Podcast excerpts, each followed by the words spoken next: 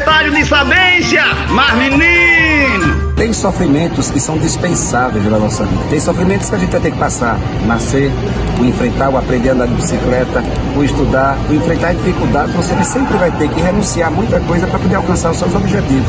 Mas tem outros sofrimentos que são dispensáveis. Por exemplo, quantas vezes a gente cria expectativa demais que aquele que vai retribuir, aquele que vai reconhecer, aquele que vai bater palma pra gente, você espera tanto, espera tanto e a pessoa não retribui e você fica sofrendo o tempo todo. Aí você faz assim, ah, não vou fazer mais nada, não vou ajudar, eu não vou fazer absolutamente mais nada porque me decepcionei. Sabe que você se decepcionou? Porque você criou expectativa demais.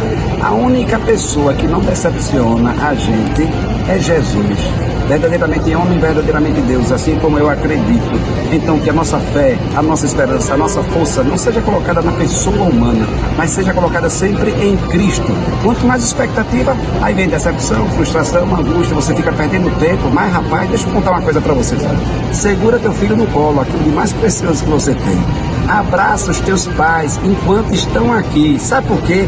A vida é trem-bala, parceiro. E a gente gastando tanto tempo brigando uma agonia enorme a gente é só passageiro, prestes a partir. Sabe quando é que você vai partir?